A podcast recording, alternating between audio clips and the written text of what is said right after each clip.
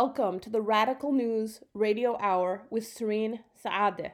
You're listening to WFNU LP St. Paul Frogtown Community Radio 94.1 FM. Thanks to Manny Mestis for that opening music, and just a reminder that you can find the Radical News Radio Hour on Facebook.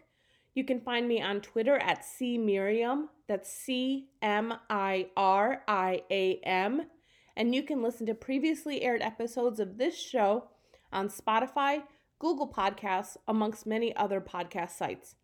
You can also reach our show at radicalnewsradiohour News Radio Hour at gmail.com with tips, recommendations, and any questions. Today, we're talking about justice for unhoused people and continuing our discussion from last week on the violent response by the Minneapolis Parks and Recreation Board on those who have been living in an encampment at Powderhorn Park. And just a reminder if you've got feedback on a story or a story tip, please email us. Again, that's the Radical News Radio Hour at gmail.com. Today, we're joined by Shruti Kamasetti, an organizer with Parks and Power, a program of Hope Community. Shruti will be discussing last week's press conference, as well as action steps that folks can take and community recommended permanent solutions to the issues of housing injustice faced, uh, facing unhoused Minneapolis residents. Here's that pre recorded interview. Hi, Shruti. Uh, it's so good to have you on the Radical News Radio Hour today. How are you doing? I'm good. How are you? I am. I'm doing all right. It's uh, it's really hot outside today. Uh, that's not my favorite weather. Um, so really glad to be able to speak with you about what's happening with Parks and Power and what's happening in the Minneapolis parks. We were able to discuss it briefly last week on the show, and I know that our audience is um, really keen to know more and understand more and figure out how they can step up and take action. Um, can you start by just introducing yourself a bit? For sure. Uh, my name is Shruti. I use she, her pronouns, and I'm a woman of color, uh, South Asian community organizer with Hope Community and specifically Parks and Power. Uh, Parks and Power is a campaign uh, located at Hope, and we advance racial, economic, and gender justice in the Minneapolis parks. And through the Minneapolis parks, we have been around for about 10 years uh, or more, um, but officially as Parks and Power uh, for a few years, branded as Parks and Power. And I know that there was a press conference last week in the at, um, in the Minneapolis parks, and I know we reported we had a small segment uh, from one of our reporters on the show. Can you talk a little bit about what's happening um, in the parks and just maybe start with the press conference, the most recent things first, and then we can work our way back? Yeah, that sounds great. Um, so the press conference that you just referred to that happened last Wednesday uh, was in collaboration with the Minneapolis Sanctuary Movement. Uh, the Minneapolis Sanctuary Movement has been working with um, unhoused neighbors, unhoused residents in our encampments that formed after, after the Minneapolis uprising. Um, the encampments really formed um, this year after folks in the Sheraton Hotel that was occupied by and um, taken over by community members because there was no safe place for folks who didn't have housing to go. And after um, folks were evicted from the Sheraton Hotel, um, people's last resort was like, all right, let's go set up camp in the parks and live there. Um, and so the Minneapolis Sanctuary Movement has been coordinating supplies, um, really having a presence at different encampments, um, and coordinating a lot of different volunteers. Um, and Parks and Power is part of this ecosystem, kind of helping out with, um, you know, just kind of popular education about the role of the park board, um, the origins of the park board on stolen indigenous land, Dakota land here in Minneapolis, and making sure that we, uh, as a nonprofit partner, can really um, amplify and boost demands of the park board. Um, the most recent demands from this press conference um, were for the park board to stop evictions. So the press conference really came from a couple a week ago uh, where there were evictions at Powderhorn Park. So currently, as we speak, there are no encampments. There is not any encampments at Powderhorn anymore. The Powderhorn East encampment was evicted um, almost a month ago, I believe, and Powderhorn West encampment on the other side of the park in Powderhorn was evicted um, two Fridays ago. And police, park police, and Minneapolis police showed up armed um, and you know cordoned off the area, threw people's belongings away, arrested a few residents who were trying to salvage, you know, really save their belongings. And so Parks and Power, in collaboration with the Minneapolis Sanctuary Movement, got together to um, really demand that the Minneapolis Park Board, in particular, um, stop evictions because uh, from our analysis, from our conversations, talking with residents, talking to organizers, it's clear that the Minneapolis Park Board Superintendent Al Bangoura uh, does have a lot of unilateral power in deciding which encampments have to be evicted or not based off of crime and safety, quote unquote, crime and safety.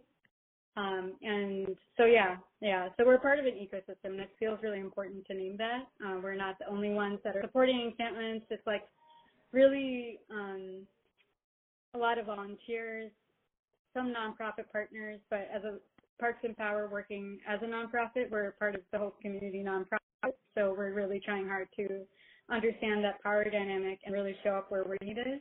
Um, and my colleague Jake Verdon, who isn't here today, uh, he's actually uh, on vacation, um, has been all, working really hard uh, with the Minneapolis Sanctuary Movement, and I've been supporting that work, kind of showing up wherever we're needed. Wonderful. So you mentioned that this is a justice movement for unhoused people on land that is stolen from indigenous peoples, an indigenous justice issue.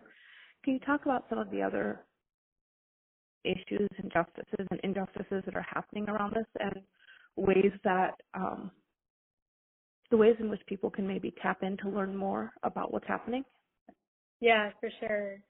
Yeah, it's a housing justice issue, you know, um, and we all know living in the Twin Cities and hearing from friends and comrades in other cities and other parts of the country and other parts of the world that rent is going up, places are getting gentrified, property values are going up, people have to foreclose on their homes, like people are in debt.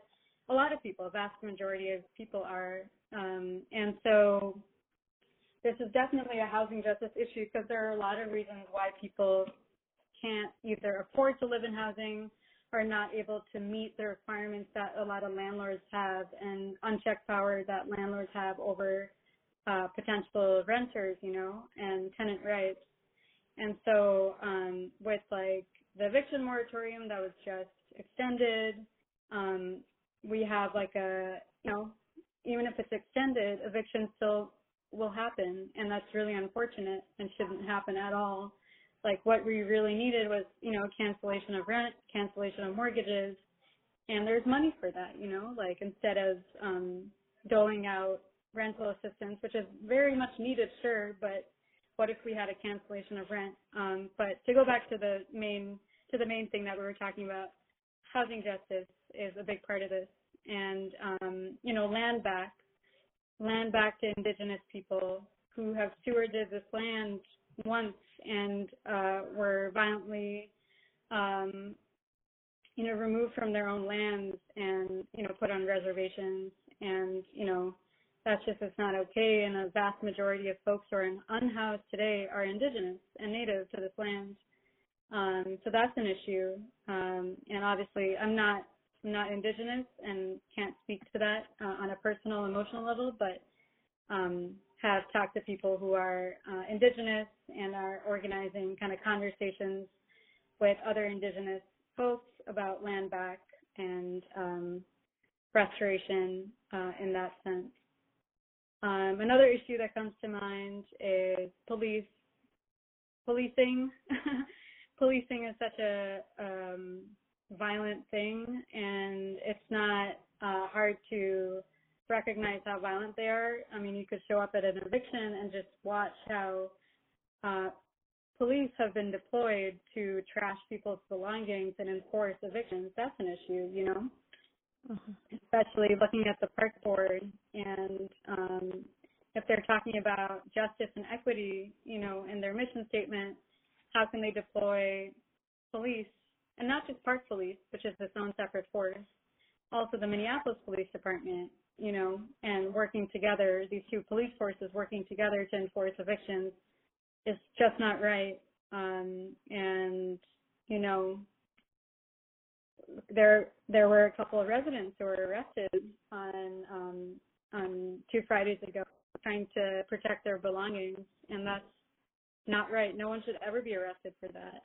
Um, so, yeah, I think those are the big issues that come to mind. Um, and one last thing I'll name is that you know we need more funding for youth programs. We need funding for free childcare. We need funding for, you know, folks who can mediate conflict. You know, like we need to start to step away from policing um, and really invest in forms of healing um, that um, I think the park board could really take take an opportunity to invest in and take you know step up and do that. Um, you know, defund the park police and invested in other things, other programs. Um, yeah, that's just a, a thought. Wonderful, thank you. So, aside from taking on Minneapolis parks and wanting to support unhoused people as they kind of undergo this violence by city and state actors, what are organizations like yours doing on city level, state level to try and I mean, I guess what I'm trying to say is like we we there needs to be a solution other than there needs to be a permanent solution. People need permanent housing. So what's being done and is anything being done?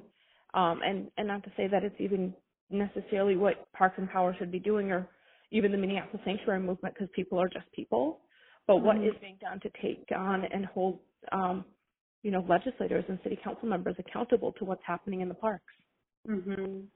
For sure. Um, yeah, I agree. Permanent solutions um, are so important, and that's what people who've been living in the encampments have been calling for since the start. So articulate, like you know, really articulating like what they want, what they need is permanent, dignified housing not emergency shelters. And I know the Minneapolis Sanctuary Movement has been really amplifying those demands from folks who are living in the encampments. And Parks and Power concurrently has also been amplifying and boosting those demands. We need permanent housing. There's a reason why people are in these encampments is because like that's like a lot of folks, the vast majority in encampments have said that they want permanent housing. Um, and so we need to give people that opportunity if they so want that, you know and uh, really um, the park board, you know, is not taking it back to the park board for a sec. The park board is not responsible for that. The park board doesn't have the resources for that, and the park board has no experience in providing housing to people. However, that does not like there's a reason why people have been in these encampments for a few months now.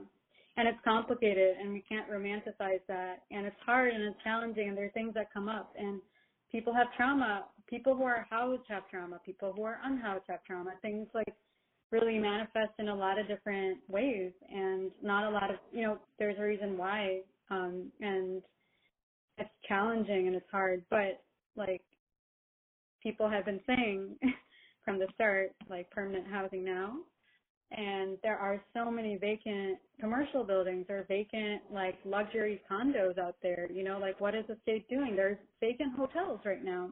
Not every not no one's coming here to visit you know? Like the state has like the financial capability to purchase these hotels and uh purchase these empty housing units you know that are not being used currently. So it's just i think violence. If there are places where people could live in a dignified way mm-hmm. while they're not being filled. There's no one there. Like it's kind of like these luxury condos and developers are kind of waiting for another boom to happen and people to move here and waiting for folks to gentrify the city and they're kind of like, you know, waiting um, projecting, you know, they probably have their numbers and their graphs and their stats and are projecting that so X number of people will move to Minnesota, Minneapolis in five years. Like we're going to build all these buildings for them and then, you know, raise property values and parks are a part of that. You know, people want to live by a park. Um, so it just is violence, I think, to think that people can recreate in the parks and like hang out by a lake, but people can't live there you know. Mm-hmm. So, yeah, I'm not sure if I answered your question. no, I I think you did, and I appreciate that. Um, I also think it speaks to just the size of the issue. I've I've kind of hinted at it, but this is this is a justice movement for unhoused people. It is an indigenous justice movement. It's also about making sure people have access to the basic, you know, like needs like childcare and food and all these things. It is so many different intersecting issues. And I think as organizers, it's really easy to try and grasp onto one one of many handles, knowing that there's a hundred to choose from. For sure. Yeah, and like Parks and Power has really been, I think, in the ways that we've been involved since the start. Like my colleague Jake was uh, kind of at the first inceptions of this, where you know people from the community kind of stepped up and who you know believe in anarchism, which is awesome, you know, and they really organized like a decentralized food distribution um, and resource distribution at the start of the pandemic in PV parks. And that's where this movement really started, I think, in my view, um, in this year. Um, and, you know, people just kind of stepped up in the community and who are not necessarily affiliated with any nonprofit or any foundation, but we're just like, okay, they saw a need and they felt and they're meeting that need. Um, and it's really about, you know, service. And I don't mean to use that in like a derogatory way or like a service in that we're going to serve you as a client. Um, but there's something in like service. Um, and in Sanskrit, there's a word called seva. And seva is about just giving, like from the heart. And in the doing, there's so much um, I just see a lot of people talking and mulling on issues and like, you know, armchair politicizing and stuff like that, politicking. And it's so important to sometimes just step up and reflect for sure, but do as well. And so in the service, there's a lot of, um, yeah, important, um, we're re- reimagining a new world in, in what we do. Um, so yeah, Parks and Power is here to support and boost demands from our um, unhoused comrades and neighbors and people at, in this ecosystem, you know, and um, here to leverage our relationships with the park board and our knowledge of the park board too. Wonderful. Um, thank you so much for sharing that and for that analysis. I think it's really crucial to the to the work and just to the ways in which the show's been trying to inform people about different local movements. Can you maybe name one, two, or three ways that people can support what's happening. So whether it's a donate or resource drop off, since the encampments aren't in Powderhorn, but there are still encampments in other Minneapolis parks. Mm-hmm. Yeah, for sure. That's mm-hmm. a really great question. Um, I would suggest people follow the Minneapolis Sanctuary Movement. Uh, their Twitter and Instagram is like full of resources. Also, like Southside Harm Reduction has been a, a, a favorite. Um, they're really doing important work out here uh, to support harm reduction and have been doing like Narcan training. Um, yeah, those are two places I suggest people follow in terms of like social media. Uh, in terms of supply runs, um, hard to kind of pin down any one um, place to go to have like a centralized like okay this is where supplies are needed. Um, so it's pretty decentralized right now. Um, in my view. And I think like the best way for someone to consistently show up in terms of supplies for an encampment is to just kind of show up at an encampment. Let's say, for example, Logan Park. Like if someone lives by Logan Park, they're more likely to show up, you know, in a sustainable way. Um, so I would suggest people just kind of show up there and talk to organizers at those camps or residents at those camps, like what their needs are. And those needs seem to change daily or are pretty consistent depending on which camp you go to. Um, so if people have like, you know, capability or capacity, like organizing resources and dropping them off places where folks need them is a really great way to, I think, show up. Um, and yeah, follow Parks and Power on our social media. We don't have any action opportunities right this moment um, in terms of encampments, um, but I'm sure there will, will, be more to come, more updates. And uh, just a plug, uh, just another plug. Um, we have a COVID testing testing site tomorrow at Calvary Church in South Minneapolis. Um, free. You don't need an ID. You don't need insurance. 2 to 6 p.m. Calvary Park in south, on the south side, um, right opposite Phelps Park. And um, so that's uh, just to, yeah, go get tested if you can. Wonderful. And do you host those tests um, often? Uh, this is the first one. We've been truly working hard with some community members at Family Tree Clinic um, to make sure that it happens. and so this is the first one, Tuesday and Wednesday this week, uh, and hoping for more. Wonderful. Well, thank you so much for speaking with me today. I really appreciate it. Yeah, thank you so much. Thanks to Shruti for joining us for that segment. We'll continue to follow along with these issues related to housing justice in Minneapolis St. Paul as the show progresses. Early Monday morning, I received a press release from SEIU Local 26 about the death of a union member, the second union member to die of COVID 19. I wasn't able to attend the press conference, but there is live audio from that press conference, and I want to air um, a segment of it for all of you to hear. Because the press conference occurred outside, the audio can be a bit temperamental, uh, so my apologies for that. And credit to SEIU Local 26 for that audio and, and video. Just a note during this next bit of audio from that press conference, the speaker is speaking to the daughter of the individual who died over the phone. She'll begin by explaining that that daughter had to leave uh, the state to go work a job in order to be able to support the family and is speaking to the press conference over the phone. As she has had to go out of state for work um, to continue to contribute um, for family expenses and just trying to keep the family afloat. Um, he was 66 years old and had been a member of Local 26 since 2017. He was a striking janitor and helped to land our most historic uh, contract this past year. And as you all recall, just right when all of this was coming uh, to be more and more of a reality for us. Um, we do want to hold uh, just a moment of silence uh, to honor our member, uh, essential worker, and janitor. He was a father and a husband, and we are absolutely heartbroken and upset to be here with you again uh, to share that we have lost another member. We are a union of 8,000 property service workers, janitors, security officers, window washers, and more. Our union is majority immigrant and people of color. Some of the members of the media may uh, be uh, recall that a few months back we had talked about our first death, Armando Solis.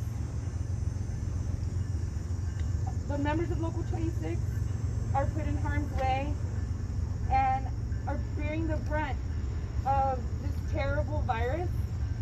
And as I mentioned with you, he was 66. And after talking with the family members uh, over the past couple of weeks, we have now become public and also wanted to honor him.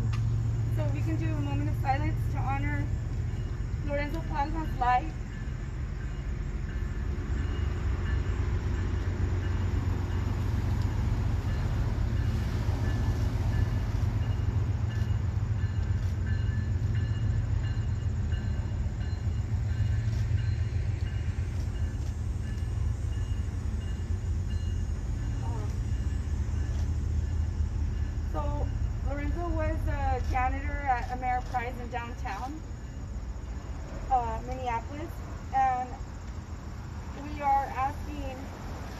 our elected officials to do more for essential workers who desperately need action. We still need consistent personal protective equipment. We still need essential pay. We still need truth when it comes to this virus and who is contracted and not so much who, but when people are, are uh, contracting this virus and the safety measures that need to be put in place to make sure that everyone is safe. Our members on the front line who are securing and cleaning the areas in the Twin Cities that all of us depend on and businesses depend on since the pandemic began are mostly empty buildings now. But even then, we've already seen two janitors die from COVID, and we have over 230 members who have reported having contracted the virus and are survivors. In Minnesota, we've seen a total percentage of COVID confirmed cases to be at around 1% of the total population. Our retail members have reported close to 8%. In our commercial janitorial, 3%. And for our security and airport workers, we're at 2%. As the summer goes on, we believe that it's only going to get worse. And we need action from our elected officials. It is with great strength and with honor that I introduce you to Lorenzo's daughter, Sandra, his youngest, to talk about what this loss has meant for her and her family. ¿Estás Sandra? Okay.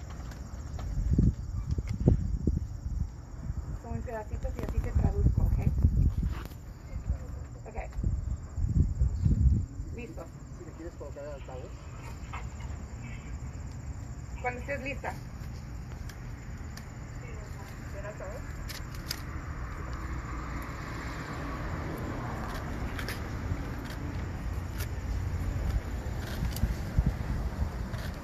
Right, aquí estamos.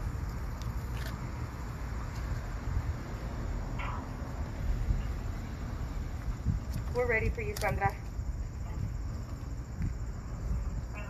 Ya estamos listos para escuchar de ti.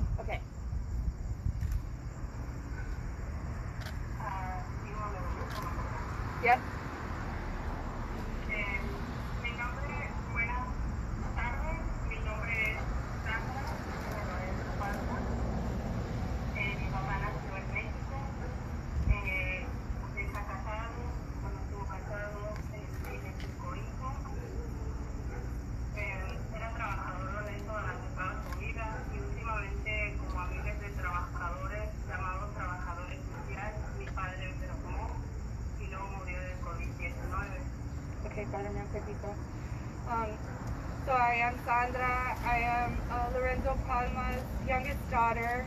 He has been a worker his whole life.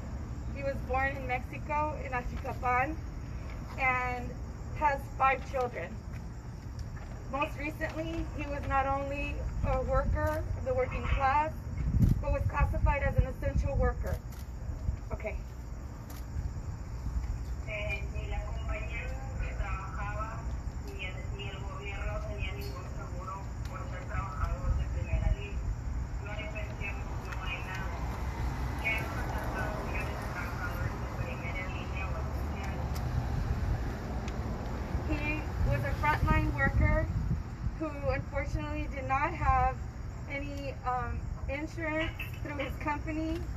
Certainly doesn't have any reinsurances from the businesses that he was working for.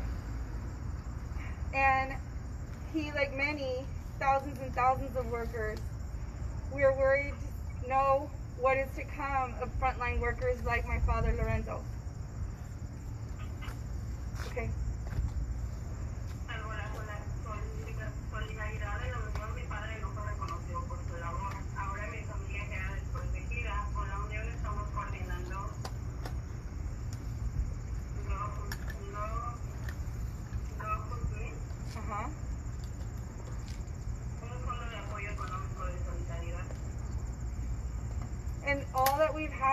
As solidarity is my father's affiliation with the union. The union has supported us through a solidarity fund, but right now, since he's no longer a union member, we don't have the same protections. My family and I are struggling, and we've been forced to set up a GoFundMe to be able to help ends meet. Okay?